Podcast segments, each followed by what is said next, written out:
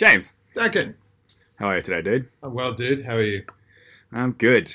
All right, welcome to Cloud Streaks, where James and I talk about a topic. Um, this week is the first time we're actually continuing on a topic from last time, Yay. Which is the Frankfurt School. Um, and so this is based on a bunch of uh, episodes from Philosophize This, um, and Stephen West, I just think is possibly one of the smartest people going around. His, or the way he articulates things is unbelievable. Awesome human. And, awesome human. Uh, in the intervening time, I actually listened to all the episodes again. I think there's like six of them. Yeah. And I listened to them again, and I was like, I swear to God, I didn't listen to these the first time. like, I was like, every single thing in there was like new, and I'm like, did I like, did I actually? Because like, I thought I learnt some stuff from them the last time, and I'd written out some points to talk to you about, James. But I listened to them again, and I was like, this is jam packed, one hundred percent of awesomeness. Which, which, and I was like, I was like, I, I swear to God, I, I, this is one hundred percent new. And so, yeah, I, I thought that was just a bit funny. I, I, no, I have to um, substantiate that. Like, I remember the feeling I had listening to the first time. Like, oh my God, this is like fundamentally changing my views of the model of society. And then, same to you, Duncan, I re-listened to it less than a week ago. I'm like, oh my God, this is fundamentally changing my views. Um, but even more to the point, I get the same feeling listening to our own podcast. Yeah, I know. It's crazy. Um, I, we'll listen to, I'll re-listen to our podcast sometimes, like, I don't know, three months later. And I'll be like, who's, who's talking this? I know it sounds like me, but like, one, I don't recall saying it. Like, and two, I'm learning all these things. I'm like, well, I don't recall saying it. I'm learning from myself. But the best part is that I normally listen to it twenty-four hours after we did it. And you've got, hopefully, a really good, pretty good memory of what you did twenty-four hours ago. And I will learn a hell of a lot from just listening to myself again. And I think the reason for this is that there's new information that comes through, and the new piece can join onto. So information is kind of what you can join it onto. So a new piece of information comes into your mind. Mm. Can you join it onto like three or four other things? Yeah. And so when I listen to it again, I'll make new connections, and then it'll give it meaning that it didn't have before. And so... yeah, it's just, I really thought that when I listened to a podcast with somebody else, I, I learnt from them because it's stuff I didn't know. But you can learn from yourself twenty-four hours later, listen to the stuff that you said, and you learn things that you didn't know at the time. Yeah. It's amazing. Pretty, pretty crazy. All right. Yeah. Let's get started. Let's do it. All right. So um, what I thought I would just firstly do for um, anybody listening in is just let's do a quick recap of what we went through uh, last episode. So... we started off on a bit of a journey, uh, you know, just the start of humanity, twenty, anywhere between two hundred fifty to five hundred thousand years ago. So no no tall order. Um, but we went through um, a basic exploration of understanding what we were, or like basically what we were working for through the Paleolithic, then the Agrarian, and now the Industrial industrial Age. Well, I should probably say then Industrial and now the Information Age, but we didn't get to that point. Um And we looked, we, we put a lens on the production and distribution uh, and equality and how that played itself out through each of those major stages. Uh, and then we got to a point where we finally started to explore the concept of what is this element of the rising tide versus uh, unfair or corrupt inequality. And that's what finally brought us to Marxism. And so we realized that uh, we're probably going to need a little bit more time to unpack this. Uh, so to start things off today, I actually want to talk about something that uh, Stephen West explores uh, in like fantastic detail in the podcast, but I'm going to try and do my own uh, uh, arbitrage uh, or um, like whittled down version of it. Uh, and it's on Nietzsche's writings um, on the concept of God is dead. So this was uh, done very early in the twentieth century. Um, Nietzsche put out a, uh, a seminal piece of work uh, exclaiming that God and hence religion uh, has died.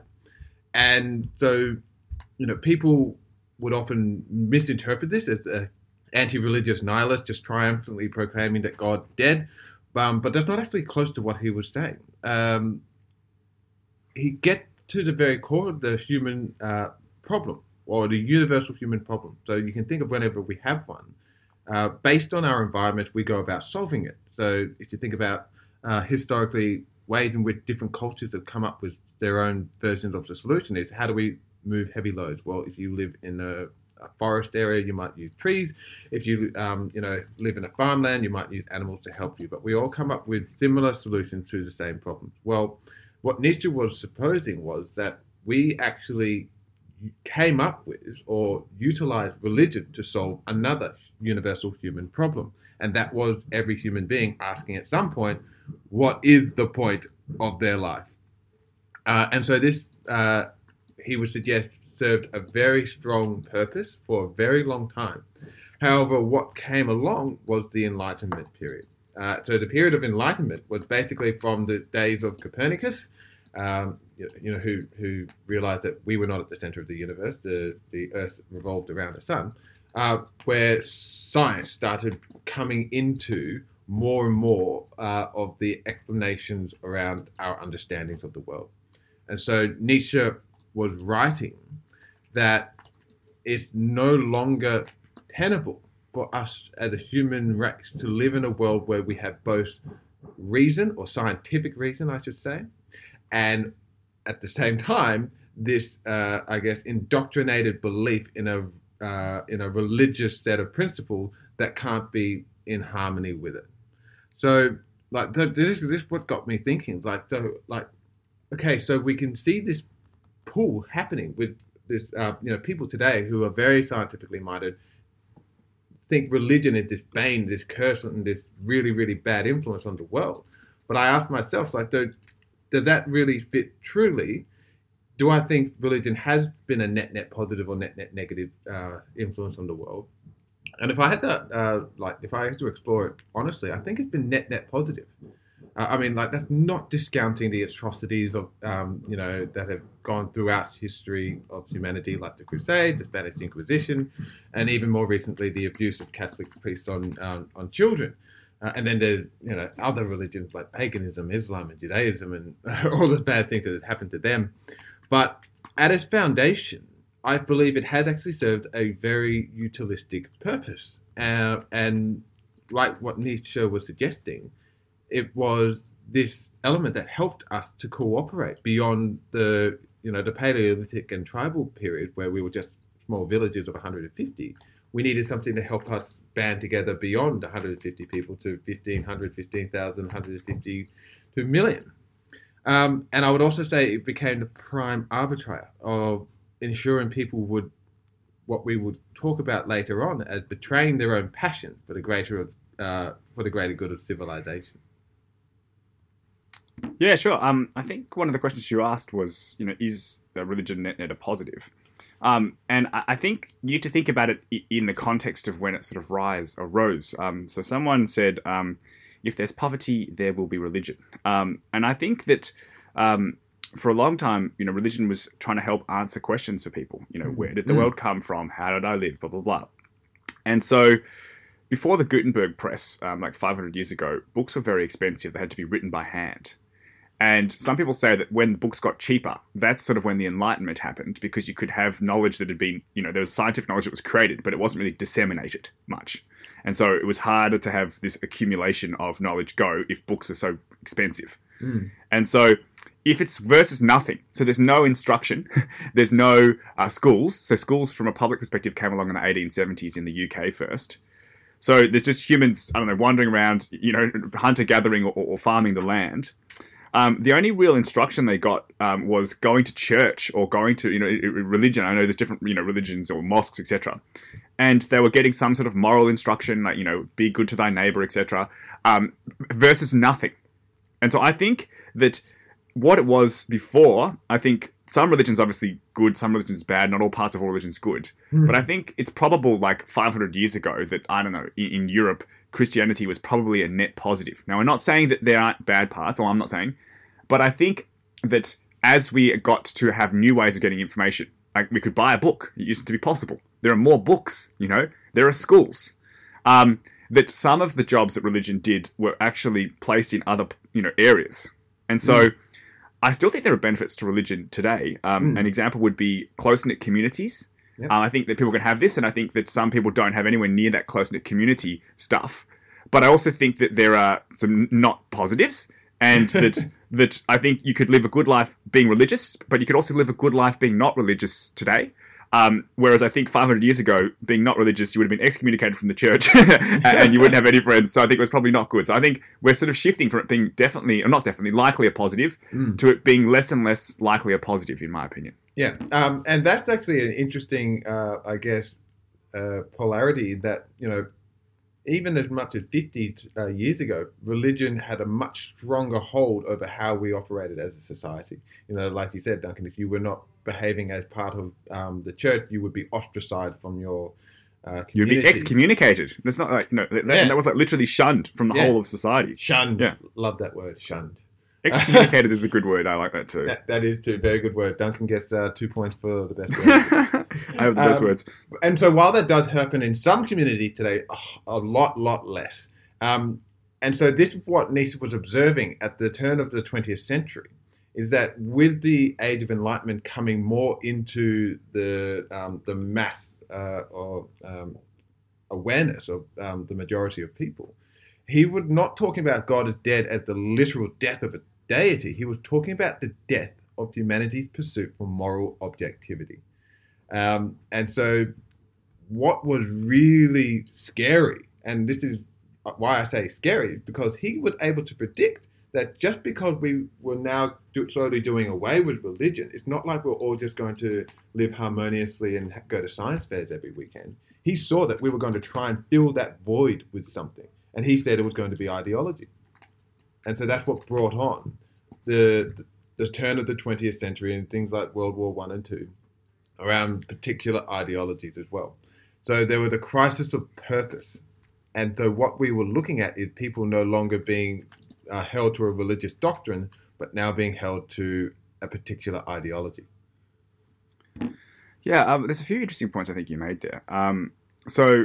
When, um, I don't know, religion started to not be one hundred percent of people or whatever, and, and some people going down, part of what was replacing it was the schooling system. Mm. So, mm. again, there used, there was no public schooling system, and as the Industrial Revolution happened, the first schools, I think, were in the U K in the eighteen seventies, and I think it was three years. And now, you know, most countries, it's like twelve years or something. Um, but were they teaching all of the things that the religion was teaching? And some people would say no, that they were teaching mainly like maths and science, and you know they were doing some of the classics, you know, you read Shakespeare or something, but that religion may have had more of a focus on the moral side of things, you know, how to how to you know be good to thy neighbor, etc., than yeah. the, the schooling system. And so there was somewhat of a vacuum, or not as much moral instruction, if you want to call it that, yeah. in this sort of new thing, and people needed to make up their own views. And some people are good at that, and perhaps others not so good at it. Um, and, and so all else equal, you know, I think with most changes, there's some good and there's some not good. So, but all else, is, is it better to, to have this than not? Um, and so I think he was, Nietzsche was sort of saying that the death of God may have some good and some not good. Mm. Yeah. So I think what, uh, like what this brought us to was, so people were now asked, like they were having a crisis of conscience. They were, uh, well, I guess, put it differently, ha- it, like I just personally, I just feel so comfortable when there is something in my life where someone else can just come in and just tell me what the answer, or what to, to do, or what the answer is. Like, how many times have you, um, you know, been at the early stage of your career and just wished that, you know, your manager could just tell you what you need to do in order to be a good employee? You know, just like, tell me what to do and I'll do it. um, and it, you know, to be able to have the answer um, given to you, so that you can, uh, you know, go about, uh, I guess, being an effective or a valuable person. And I think um, it, it seems like that's what religion did for a lot of people. Uh, and in a, in my own life, like when I was looking into religious texts, it it it felt like it was providing a lot of answers for things that you you you you explore deep down inside of yourself, and it can be quite overwhelming. Hmm. Um, there's a point that you said sort of from before, which I thought I'd pick up on the previous one, which is that that possibly religion starting to recede had something to do with the the world wars um, that, that happened. Um, mm. And I think that, I'm not saying that there was no part, but I think there were many other variables. Um, so for World War One, you know, there was the uh, Archduke Franz Ferdinand killed in a sort of a second tier um, empire, and then all of a sudden a month later all of Europe's at war. Mm. Um, and this was, I think, typical. There've always been wars since, since like I recorded history. And you had the, you know, the German Kaiser and the Austro-Hungarian Empire and the Russian Tsar and, you know, the French and, and, and everything, you know. Um, and this, don't, I don't think necessarily was because of religion per se. Mm. There's always been rulers as well. Like, you know, whatever it was, you know, there's there's like the head of the church and there's the head of the state. Um, and they've always decided for some reason and many different reasons to go to war. And I don't think it was necessarily any different um, then. I don't think that religion receding was really what sort of happened. Why was World War One, however, much more deadly than previous wars? They had new tools. So, for instance, for the first time ever, they had trains. And so they could m- m- transport mass amounts of humans around and then have a much more high, you know, scale, big scale war than before. Yeah. And so I don't think that religion sort of not being, you know, a- as prevalent is necessarily the only part. Maybe yeah. it is a part, but in my opinion, it's it's probably a very small part. Yeah, I think that, uh, that's a fair point. So I should probably do a better job of trying to clarify um, that particular um, concept. So, uh, no, that, to your point, it's not the, that religious religion... receding in its influence in the world um, would have even a direct correlation to um, you know, the increase in wars in general through World War One and Two uh, at the twentieth century. But with the res- recession of a religious uh, influence, something else would come in to fill that void. Um, I, I, I can't remember who it was that said, but they, they observed that most wars were based on economics. So that's either land, resources, um, all of these kind of things that would uh, a, a group of people would do in order to ensure their own survival. And when you looked at what happened, like I don't know, I, I, I've heard the story about um, Franz Ferdinand um, because I googled why the band called themselves Franz Ferdinand. So good. I, I must admit that the first time I heard Franz Ferdinand, I, I had no idea, because the band from the early two thousands yeah. about Archduke Franz Ferdinand, who, yeah. you know, was part of the Austro-Hungarian Empire. I hope, Jordan, that I've learned some things in the last fifteen or twenty years. Um, yeah. I better have, yeah. So, um, I don't know, apart from that, I don't know much about what happened in World War One. Um, but what I read um, in tandem with these uh, amazing uh, podcast episodes this week was looking at the the ideology that was spreading in World War Two, that Uh, like Adolf Hitler in particular, was able to um, cultivate and then exploit within the German populace. So, uh, yeah, to, to, to try and wrap that up, it's not that because religion went away in a de- certain degree that then we were having more wars. It was because what we were then filling that void up with, which was this concept of um, ideologies, so that that would be how the um, people would now identify themselves within groups. And so, and to your point, the advancement of technology, Uh, we were able to kill ourselves far more effectively, um, would also play a role as well. Yeah, um, again, I think there's partially truth to what you say, but I don't think that there have not been ideologies before. They had the Great Crusades. Like, it's not like there weren't wars beforehand. For better or worse, there was crap ton of wars. There was the Hundred-Year War, you know, in, in Europe and other things. So, you know, then there was, I don't know, what we say, you know, Napoleon was doing, and he was able to convince his, you know, people, or, you know, Frenchmen to go and, you know, try and conquer as much of Europe. Mm-hmm. Um, and so I, I think that as far as they can sort of see, you know, go back to the Roman times or wherever more, there's like, let's go and take some land. Um, yeah. And so I just don't think that the receding of religion necessitated that there would be a, a space for this. No, people no, no, have so, always okay. been able to co-opt other humans into going, yeah. as far as I can see, as mass as possible and, you know, doing yeah. bad things to each other. Yeah. No, sorry, to be to be fair, we have always been a warfaring species. The Crusades, Crusades is a very good example of that, Hundred-Year War. Um, I will say that those were predicated on religious doctrine, or at least they were justified by those. Um, I, so, I don't think that's so, fair either. I, I really don't think that there's that, that yeah, that is the necessarily Crusades, fair comment. It was to reclaim the... oh, some of them, but like all wars. No, um, no. That's yeah. what I sorry, that's what I tried to say earlier. Um, most wars were economically based, the resource yep. of survival of your own um, group. Uh, and now I've already forgotten the point I was going to try and make. Um, I'll, I'll give um, you one. If you switch topics slightly, um, I was thinking, like, how could you make a Steelman argument about religion? that is, mm. what's the strongest possible explanation for wanting to do it? And I sort of touched on this before. I think really good quality relationships in life is one of the keys to living a good life. You want to quickly and, clarify Steelman so that we... Uh, so Steelman is making the strongest possible version of an argument, and Strawman is making the weakest possible version. So if you were going to say, I don't know, the weakest possible version, uh, in, in the Bible, it says that thou, you know, two men should not sleep together. Therefore, throw out one hundred percent of Christianity. And, and I would say that there's some good bits in the Bible and there's some not good bits. um, but I think part of the problem with religion is that there's some fundamentalists who believe one hundred percent of it. Yeah. And they're not necessarily asking. And so do I think there's some interesting stuff that Nietzsche said? Yeah. Do I think there's some bad stuff he says? Yeah. Do I think that I will look back on a lot of what I think now and change my mind about it? I certainly hope so, you know? Yeah. And so I think that there are good bits in religion and there are bad bits, um, just like in everything. And to give you another example, like a scientific theory, there was, you know, Einstein with relativity. There were problems with it. It only worked on a large scale. It didn't work for quantum mechanics. So there were problems with it. So this is not just religious doctrine. It's scientific doctrine. It's mm. it's everything doctrine. And so I suppose my approach tries to be, well, there's something right and wrong about almost everything. Try to figure out what that is, take the good bits and figure out the bad bits and don't let them, you know, run you. Yeah, yeah. Well, I mean, it, it even goes to, um, in, a, in, a, in a certain sense, like Darwinian theory of natural selection. Like religion has played such a prominent role in the uh, progression of, you know, civilization for the past five to ten thousand years. So, if it was just downright um, negative and you know counterproductive, then that doesn't explain how it's been so prevalent as part of our um, human evolution. Um, so that's and, and I'm not saying that that explains it um, indefinitely, but you can um, you know to try and, as you said, Duncan, create a steel man argument. You can't discount the fact that it has been very central to the concept of us building, um, you know, a civilization around uh, religious doctrine.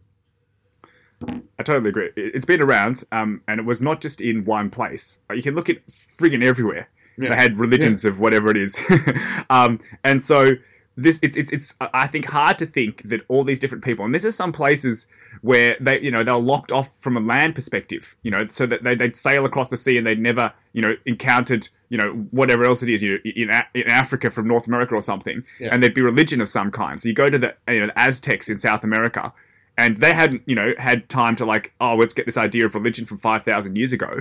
so it's so it was sort of, people were using it. It was a tool to help. Yeah. But I think, you know, tools hopefully improve. And so anyways, yeah. quickly, yeah. the steel man argument, I think, that I can think of, one of the best ones is this community point. Yeah. And, and I feel that uh, for a lot of people, um, in the modern day, and they show this with the loneliness epidemic and other things, they don't necessarily have good quality close bonds, for example, a reason to catch up every week and to talk about things and to share. Um, and that I think religion done well can have that. Um, and that, yeah, that's sort of my strongest point. And I was wanting to see what you think your strongest point is, but also if you think you have as much community in your life as you would want, James. Hmm. Um, well, so I think definitely...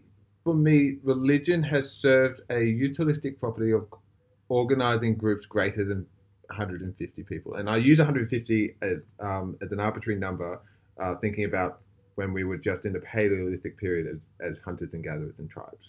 Uh, and so what was it that helped us move to the larger scale groups of people, and how do we organise ourselves around a central idea? Um, so I, for me, the steel man argument is that religion is one of the things that has allowed us to come together and build greater um, communities that end up being, um, you know, larger civilizations. Um, sorry, Duncan, mm. I've already forgotten the question you asked. Uh, do you think, you know, I think this is true, um, that, I don't know, some people might have kinship with, uh, if you're a Muslim, oh. and you might have kinship with someone who, from another country yeah. because they're Muslim as well. Um, and so I think it has helped us have more community versus not having it. Mm. But I think what was, the, do you think, for instance, you have as much community in your life as you would like? Mm. And I think if you look at sort of concentric circles, there's like you, then you might have family, which whatever, five people, let's say. But, you know, let's say, you know, maybe you have an epically large family, you have ten or something. Mm. And then there was Dunbar's number, which is that one hundred fifty. And they say that you can know what's going on with one hundred fifty. And I think that religion was quite good at doing community at one hundred fifty group level, yep. where you know about people, not just I know that person's name, but you know about their life and you care and you support. And I think that people still have families, but I think that sort of one hundred fifty-esque yeah. community, yeah. which like last time, because you, you have a job, and I forgot what average job tenure is, but it's been going down, you know, and Uh, some people, they're doing that job for money, and they do not necessarily like their co-workers, you know, and so they don't have sort of community yeah. at that sort of one hundred fifty type level. Yeah, so I think like um, to answer your question from a personal standpoint, I'm probably not going to do it much justice uh, because I'm in a very circumstantial part of my life. But I do want to express that I think community is not only just important, but I think is central to our ability to continue to grow as a human race. So I think it's very, very much part of um, what could make a very um, rich and uh, enjoyable um, you know, life for any one person to be part of a greater uh, group of people. And um, that's what they, that's what, um, you know, people at the Frankfurt School, which we'll get into in just a moment, hopefully. Maybe. um, ten, ten episodes later, still not at the Frankfurt School. Were really critical of in the earliest twentieth century about how people would actually ad, uh, uh, uh, uh, adopt the group mentality before the individual. So they would actually go along with the, the Nazi um, doctrine or the Communist Manifesto, and then turn around and say, well, I had no individual freedom. I had to do what I was told because I was part of this group who were doing such atrocious things. And so the, um, the thinkers in the Frankfurt School were saying, well, no, you always have individual autonomy. You always have individual um, freedom to act in the way in which you think is in the best interest of yourself and those around you. So I do think community is very important. And I do think that this is something that's programmed deeply within our brains. Um, as we discussed earlier um, in another episode about how part of this cooperation piece is what's enabled us as a human species to evolve well beyond any of our counterparts. So yes, communities are very important. Yeah, so if you look at the different concentric circles, so there's you, then there's maybe your immediate close friends. So they say you can be really good friends with up to ten people, like know everything that's going on.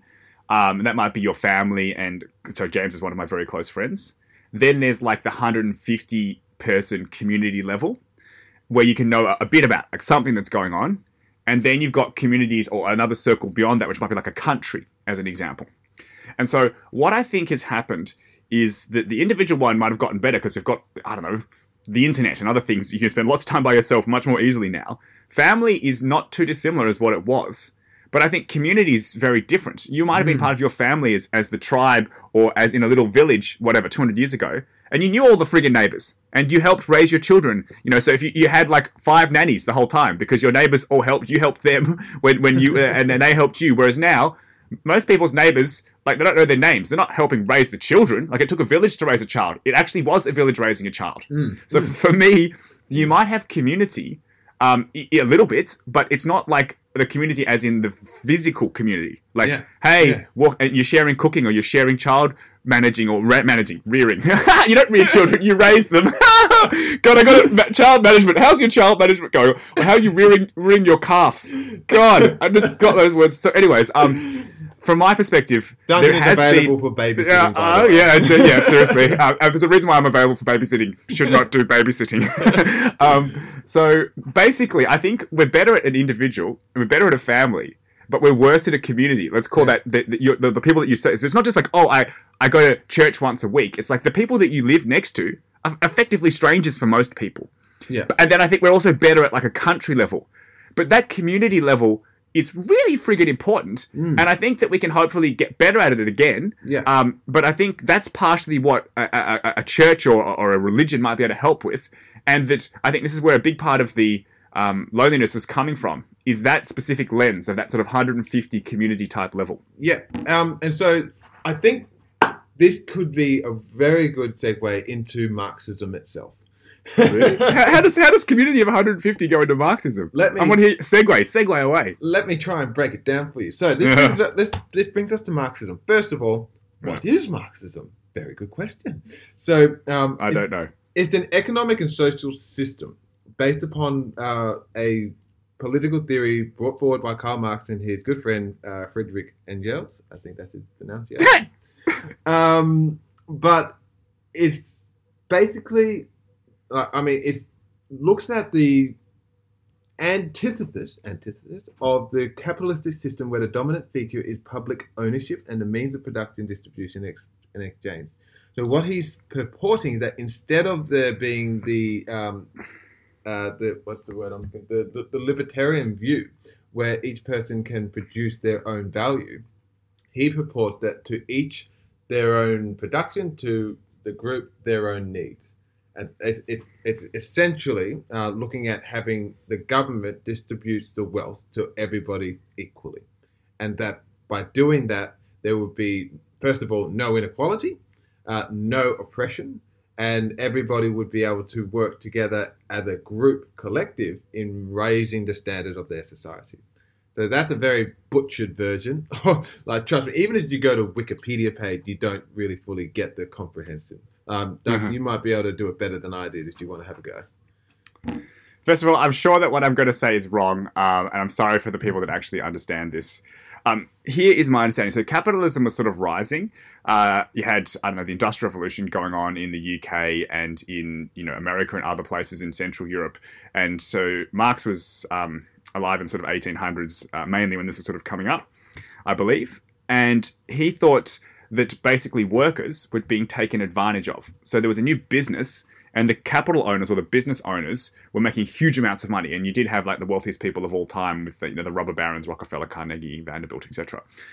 And that this was unfair. So that the working class, so there were owners of businesses and workers, or the bourgeoisie and the proletariat. And that they were being basically uh, taken advantage of. And he thought that a better scenario was, instead of there being business owners, that you would have the state own the business, that is the government, and that then instead of the percentage of the pie going to the top being massive, you would be able to share it better with the workers, that is the proletariat, and you would get a better outcome. Mm. The problem is that what we've seen is that no system's perfect. No one's trying to say this. That unfortunately, when they've tried Marxism, because it's a lovely idea, like who doesn't want better outcome? Yeah, that's actually the, a really good point. Like Marxism yeah. is not inherently evil. uh, it's got a very bad rap, but what they were trying to do was bring in a utopia where everybody could live harmoniously and um, and, uh, uh, and have a wonderful life. So there is, I think, at, at, for me, sorry to interrupt you, Duncan, um, when I first went about trying to understand Marxism, I had already generated a, such a negative connotation to its found, founding principles, let alone how it actually played out, which is actually where it just goes awry. Yeah. Uh, so, so just to, you know, basically, we sort of talked about this before. Like, um, there's a, there's a spectrum. I don't know, from people at the top of the wealth income to people at the bottom. Did the people at the bottom have a better outcome on average? Now, not everyone, than you know under industrialization than they did under the agrarian. You know, your, your so you were working for the person who owned the land, or there was a landowner, and then you worked for the person who owned the factory, and you were the factory worker. And now there were some people that had horrible jobs, like in coal mines, et cetera. So I'm not saying every job, but all else equal, they had increasing standards of living. So, you know, wealth and other things. What I think Marx was saying was, well, is there a better system than this? And can we, for instance, give the people at the bottom more than they have in the capitalist industrial model? Mm. And his thoughts were, yes, instead of you having the business owners own it, you have the government or the state, and then they give a bigger percentage of the pie to the people at the bottom. What I think is fair to say is that when they've tried this, the pie has not grown bigger. So the pie has shrunken because there isn't necessarily the same ability to implement. Now, I'm not saying all businesses are good, but on average, look at the, you know, wealth income changes that occurred under these models. So after World War Two finished, you had East Germany and West Germany, one under a communist model and one under a sort of capitalist, you know, liberal democracy model. And they had to build a wall to stop people leaving East Germany to go to, or East Berlin to go to West Berlin, to keep them in. Now, say what you want about capitalism, and there's a lot of things that need to be improved, but they're not built walls to keep people in. Look at America. It's in the worst state it's in, or possibly since Nixon, right? And they're building a wall to keep people out, not in. And so, again, no one's saying capitalism is perfect. Yeah. No one's saying Marxism. But for better or worse, the abilities of the, the people that have tried, I think it's been for, for the average, you know, worker, yeah, much worse under Marxism than under capitalism. Yeah. So, um, so it's good to clarify that um, when looking at a subjective, uh, we we should remember that Marxists are not evil. um, they're not to be confused with the communist or the Stalinist ideologues of the nineteen thirties. Um, they're generally people who genuinely envision a better world, one where people are not exploited or oppressed, and where we can actually live in harmony. Um, so this is where we get to the Frankfurt School. And the Frankfurt School were just a bunch of intellectuals who were around at the same time uh, in the uh, like the earliest twentieth century up to the nineteen fifties, who still are Marxists. They strongly believe in a world where Marxism um, could flourish, but they're very critical of the initial premise that Marx put forward. Uh, and the two major ones that Duncan's kind of touched on is that it first does not talk enough about the concept of personal liberty, and it doesn't go enough to consider the individual.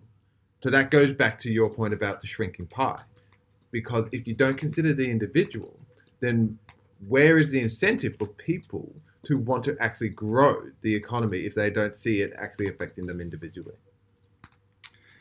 Yeah, um, it, it's super interesting. Um, so I think it started just after World War One in Germany, uh, and then it sort of continued sort of through most of the nineteen hundreds. Um, and the first part was, so after World War One, um, most of the monarchs in Europe fell. So the German Kaiser was gone.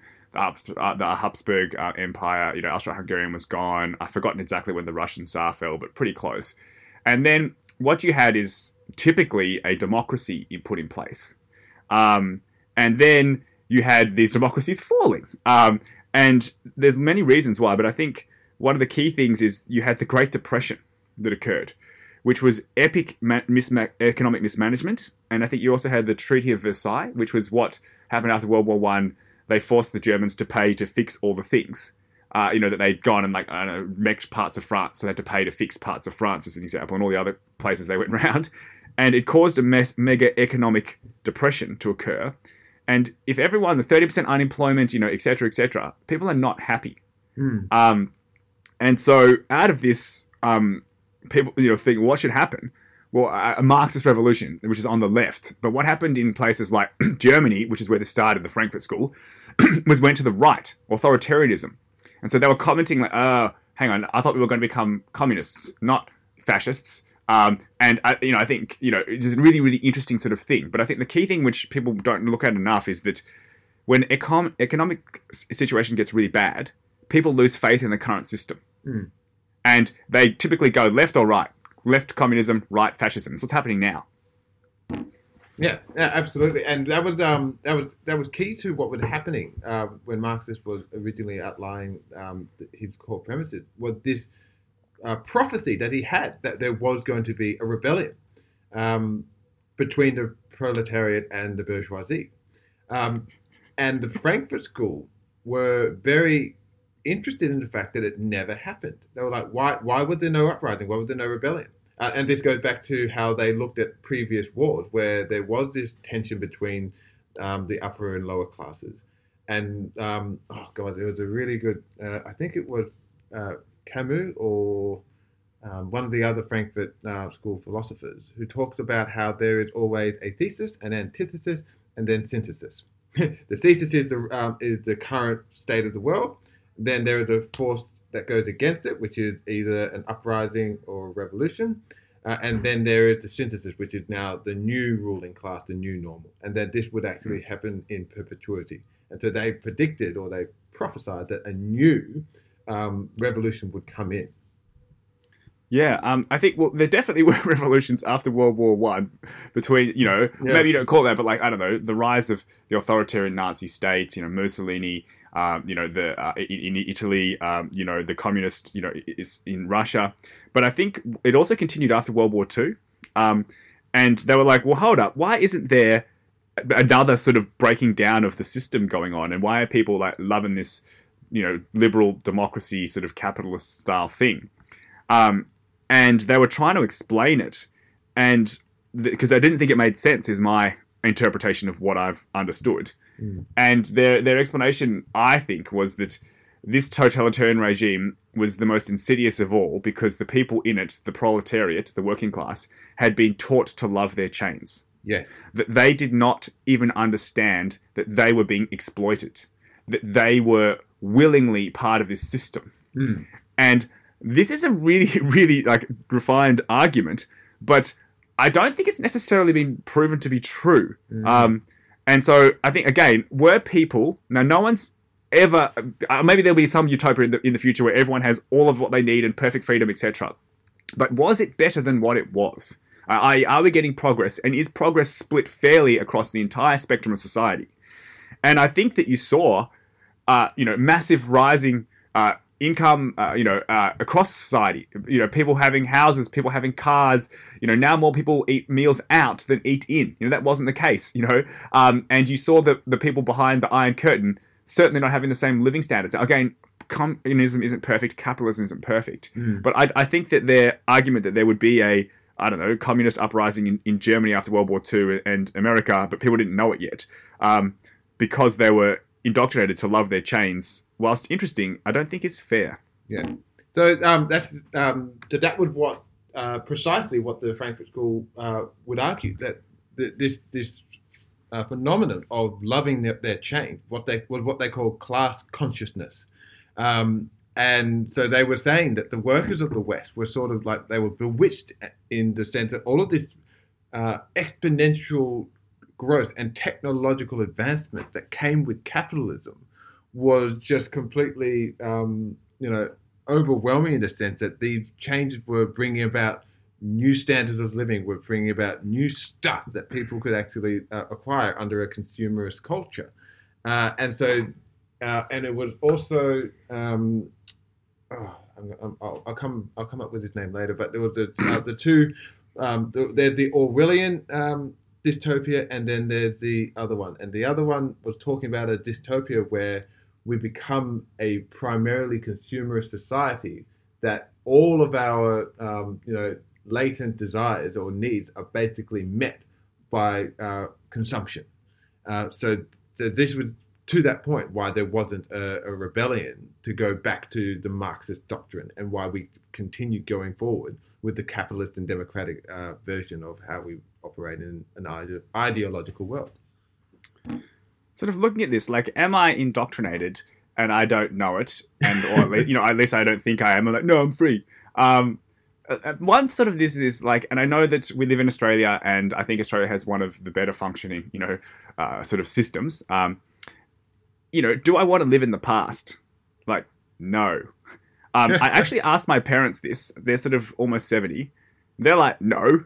Um, so I'm sure there are some people that want to, um, but I think that all else equal, now, um, you know, there are definitely people that do go, you know, backwards, but is the vast majority of people in a better place than what it was fifty years ago? Uh, I think the answer is probably yes.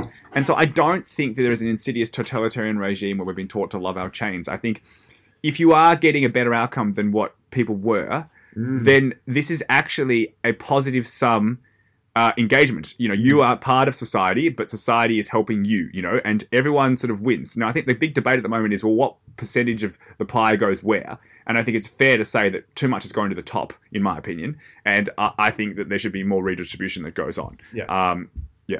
yeah. Aldous Huxley, Brave New World, that was who I was thinking of. So Huxley versus Orwellian um, dystopian futures. So Huxley was talking about how um, we're not going to grow up in a, well, we're not going to end up in a oppressive future where there is a um, an overseeing big brother who controls our lives. We're going to grow up in a future where everything is um, disseminated through abundance of over-information and over-consumerization. And we're just become, going to become like these placid, um, consumerist, uh, non-critical thinking blobs of matter. Um, but going back to uh, the other point in terms of this element of, yes, we don't live in a totalitarian society where there is some kind of um, insidious... Totalitarian. Totalitarian. Yeah. I, I, I love how they give... like Donald Trump misspeaks all the time, and then they'll pick it up on whatever, you know, shows. If I was recorded... I, I honestly don't know if I get like more than one sentence out without a misspeak in it. It's really not good. I gotta say, oranges is like yeah, that's pretty new, good. That's pretty that, good. That's impressive. That, Orange is impressive. The new black. Huh. oh, uh, we'll have to find the origin orange of that orange statement. Yeah. Um, okay, so th- yes, th- th- we, we're not living in a totalitarian totalitarian society um, with an insidious overruler, um, but the the Frankfurt School. Uh, intellectual would argue is much worse than that. Uh, what we're actually in is a collection or a set of systems that are set up in such a way to perpetuate this type of oppression that they would call it, where the system rewards people to accumulate their own wealth. And it also rewards this mentality that you live in a society where you are a producer, so you you wake up, you go to work, you work hard, and then you come home. You're exhausted because you don't like your job.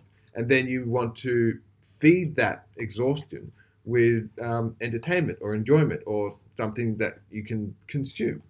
And so they're saying that, yes, you don't live in North Korea, but what you're living in is a world that convinces you that you are just fine the way you are, or your life is just fine the way it is, even though you're not aware of how it's actually been augmented for you without you being able to see how it could be done differently. One thing I think it's worth pointing out is that I think people have this stark contrast, like capitalism, communism. Mm. I think that, you know, when the I don't know, Industrial Revolution started, there weren't really any rules. Um, so there was no income tax, as an example. There was no company tax. There was no insider trading. There was no minimum wage. There's no, you know, environmental regulations. Um, but slowly over time, we've had more and more regulation happen. We've had, you know, no government paid schools, no government paid healthcare, no government paid welfare if you lose your job, et cetera, et cetera. And so I think what we learn is that the regulation, good regulation is good and bad regulation is bad, but not saying no regulation versus regulate everything. So some would say capitalism, no regulation, communism, one hundred percent regulation. Mm. And I think that you see the government running some things makes sense. Like I think they're good to have government schools. Now, some school government schools are much better than other ones, um, but I don't think the government should run anything, everything, I should say. Um, mm. And, and, you know, for instance, should there be regulation for the banking industry? I think very clearly so. The G F C shows, I think, that there wasn't enough regulation. And so I think that we are attempting to find this m- right middle ground to yeah. figure out having enough freedom, but not so much freedom that, for instance, you can just go and pollute the environment wherever you want, that you can yeah. steal from somebody, it doesn't matter, that you can, you know, make a business and someone can come along and just copy your I P without, you know, an ability to have a return on the investment that you spent to, to build that I P. Yeah. So for me, I don't think we are in a straight on, you know, quote unquote, like libertarian capitalist society where there's minimal yeah. rules. Yeah. I think there's actually more and more rules every friggin' year. And some of those rules no longer make sense. Like they, they made sense one hundred or fifty years ago or twenty years ago. But we also need some new rules because the world has changed. And yeah. so I think we're actually like halfway between no rules and one hundred percent rules. And the the, the the idea that we don't have and that rules are bad, I think is, is not good. Yeah, no, I, I completely agree. And I think that actually cuts at one of the core problems we have whenever we try to address this concept of communism versus capitalism, is that in their very essence, those two concepts exist at the very edges of the spectrum. Like if you're pure communism, you're over there. I, I say copulism, like that. Copulism? You're copulating. Oh, Jesus. And that's what we're that was going. A really good mess up. Copulism. So communism oh, exists in the far side and capitalism up the other, up the other end. But no, but we don't live in those two extremes. It's somewhere in the middle. But by labeling them as, a, well, this is either a communist thing or this is a capitalist, capitalist thing, people instinctively go to those extremes. Um, there was a really, really good book uh, by uh, I think Ishrad Manji. Uh, she's... Um, oh, say that again? Ishrad Manji. All right, I don't, I don't know how to say that, but I'm hoping that you're wrong. I'm hoping someone is laughing. I burst out laughing. Go on. Um, but um, so this is more on an individual level, but she wrote a book called Don't Label Me, and about how labeling actually creates a um, like a, a sort of cognitive dissonance where you no longer understand the individual for all of their complexity. You just now label them as a certain identity, and then that's the extent of your understanding of that person. It's the same, I believe, for capitalism and communism. If you just label something that's communist, then suddenly you have uh, prevented yourself from being able to understand the more nuanced details of what the actual principles and possible um, benefits a communist approach can provide. And that's why we need to look at it in terms of like, well, where do we actually fit on this spectrum? And that's what we're still trying to figure out today. Yeah, um, I like this sort of point. Like, so things are friggin' complicated. Um, Friggin' and, complicated. Yeah, um, it's not like oh, capitalism bad. Well, what good communism? And again, we're sort of talking about this. You know, th- there's many different types of capitalism, many different types of communism. Um, sort of talk about this. I think you you are also complicated, um, and so you're some part individual, but you're also some part your tribes. So some part of you is your family, as an mm. example. Mm. Some part of you is probably your sex. Some part of you is probably the country that you grew up in. Uh, some part of you might be the football team you're part of, that you support. Like, you know, um, some p- part of you might be the company you are. And so I think that sort of identity politics is labeling people by their tribe. You're male, you're American, you're, you know, whatever else it is, right? Yeah. And yeah. It's not saying that being American means nothing, but it's not saying that it means everything. And yeah. so I think that it's a combination of both. Mm. Um, it's partially individual, partially tribal. But I think also that as I think humanity um, sort of progresses, it used to be that you were much more similar um, from, you know, religion. You know, you went to the same church and you were sort of similar. But now pluralism, that is multiple beliefs, people I think are far more uh, unique in general. So there was monolithic blocks of tribes. Um, you know, one country was far more homogenous in the past mm. than it is now. Like, you know, what it was to be, I don't know, Australian was far more homogenous fifty years ago than it is now. And so I think we're slowly becoming more and more individual. Um, and that, yeah, it's, it's wrong to say, oh, well, that person is, you look at the color of their skin, their sex, and, and you know, that where they're their socioeconomic bracket, and you label one hundred percent of them. Now, that's not none of them, but it's not one hundred percent of them. Yeah, no, absolutely. Um, and that's kind of what we're seeing in this new, like, you know, social justice warriors and all of these people who are coming out um, on the left who are, as you have um, pointed out, Duncan, looking at these particular labels, not as a point of under- further furthering your understanding, but as a point of further identifying that if you are a white male, you are now discount, discounted from the conversation, from the debate when we're talking about, you know, oppression in other races or in other genders or in other demographics. Uh, and so that kind of goes back to this labeling mentality that we have when we say, like, well, you're talking about, you know, free education. Well, that comes under a socialist or communist doctrine. Therefore, you are a socialist or a communist. When, um, you know, people don't take enough time, or, you know, we as humans don't take enough time to look beyond the label and try to understand, well, how does this actually fit into a wider spectrum of what it is that we're trying to achieve? Yeah. Um, my favorite quote, or not favorite, one of them from the last week is, contrary to what populists on the left and populists on the right are saying, the unacceptable outcomes aren't from A, evil rich people doing bad things to poor people, or B, lazy poor people and bureaucratic inefficiencies, as much as they are to how the overall capitalist sort of, you know, democratic system is now working. And so that's from Ray Dalio, who we probably quote every single friggin' podcast. Right. Um, that, that, that, like, no one's saying, like, hopefully you can grow indefinitely as a person. You can learn things.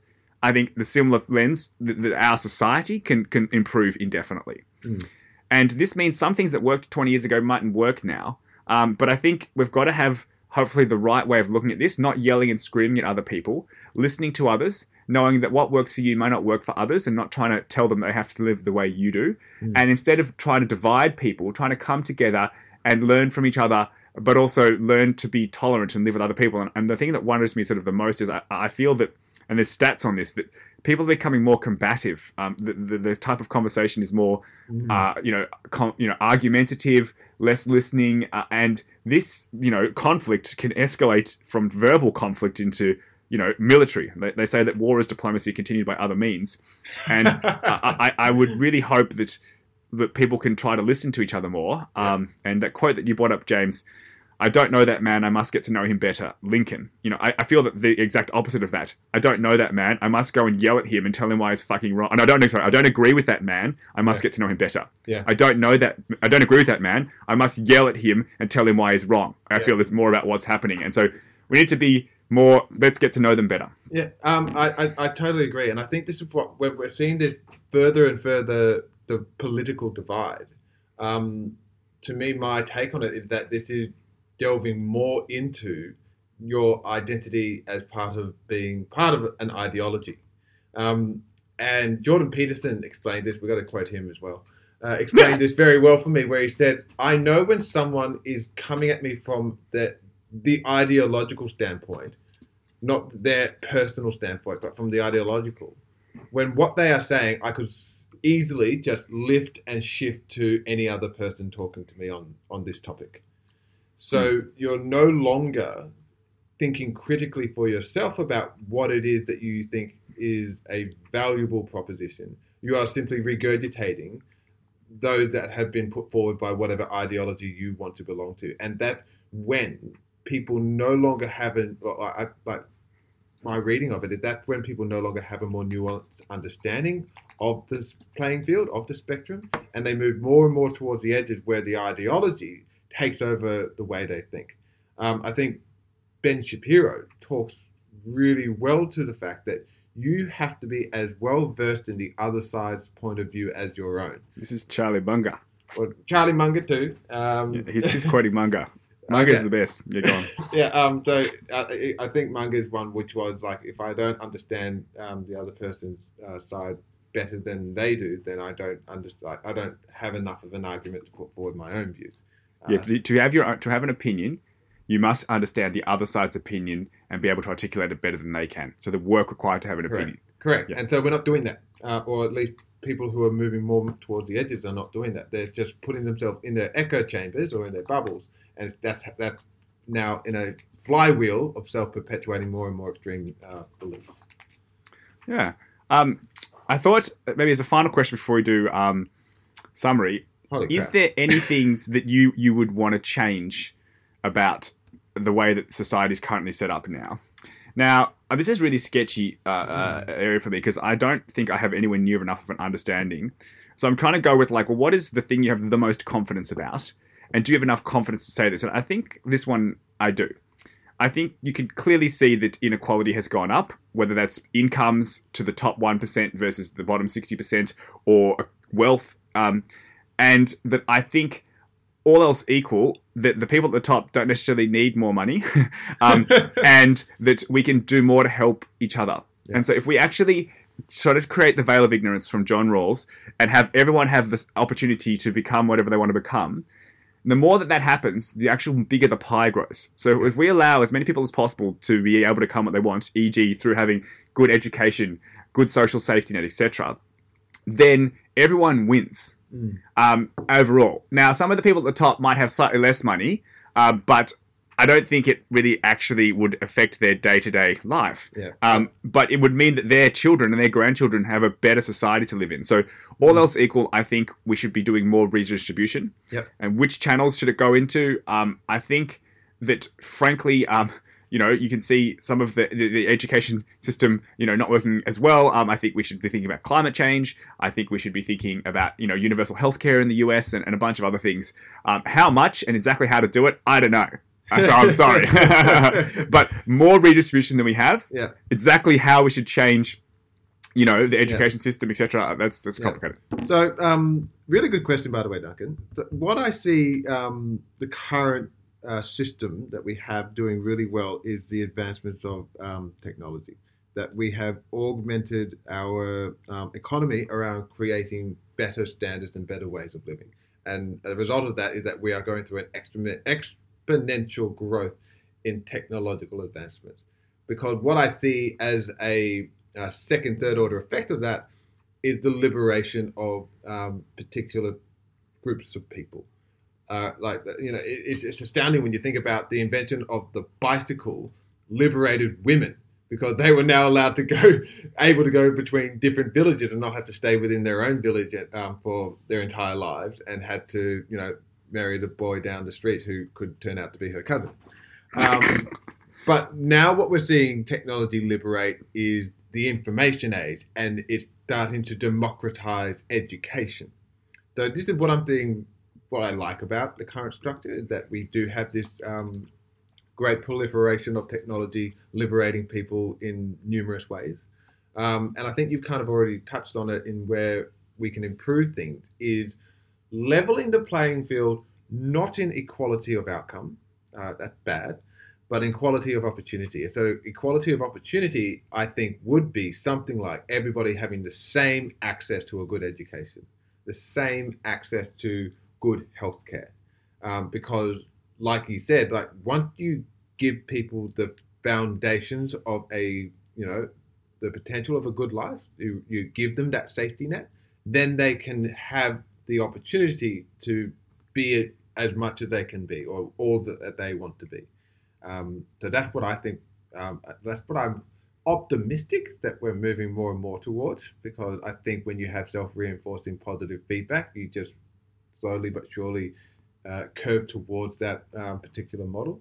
Um, I definitely think there are some countries that need a little bit of a kick up the ass, um, but that's what I would like to see more of. All right, summary time. Uh, I've also got to get out of here soon. Um, so first of all, Stephen West is awesome. listen, l- listen to Philosophize This. Stephen West. Um, Stephen West um, is the best. um, so um, the other um, point is, uh, and this is a Will Durant quote that I like, when inequality gets too high, there's redistribution. Redistribution of wealth through regulation or redistribution of poverty through revolution. Mm. Inequality is the highest it's been since the nineteen thirties, and at that time they then had Medicare, uh, welfare, et cetera sort of come on. And so I think that if we continue on this path, people are going to continue getting less happy with each other. And so redistribution is going to occur, uh, in my opinion. Um, let's make it of the regulation, not revolution type. Yeah. um, and so for me... Um, Yeah, I think you want to hopefully, you know, help make the world better. And, and I think that this means at this point, some sort of redistribution. Yeah. Beautiful, beautiful. So uh, where we got to today is at the start, at the turn of the twentieth century, um, Nietzsche proclaimed that God is dead. And that is not the literal death of a deity. That is the death of um, religion's hold over a commanding rule of how we, deserve, uh, how we as a society um, answer some of the uh, fundamental questions. And so what we're seeing in the wake of God's death is the uh, the turn of ideolo- ideologies. And I think we're seeing that rear its head now uh, in the, the more and more polarizing uh, fields of political discourse. I think um, by labeling things, by giving people um, rise to having self-reinforcing um, you know, echo chambers, Is, is dangerous in a way that we're not allowing enough of a debate or a discussion around where do we really see things um, being of benefit to how we operate as individuals and as society. This is not, in my mind, a debate between capitalism and communism or Marxism or fascism or um, different, you know, isms. This is what should be more of a debate of what do we think will push us forward in the best possible and consistent way. Um, Yeah. Woohoo! All right. um, I've enjoyed this one. Um, it's amazing. Um, yeah. Uh, you learn as you're speaking. Freaky. Um, yeah. But anyways, I've got to run. James, I'll speak to you soon. Ciao. Bye.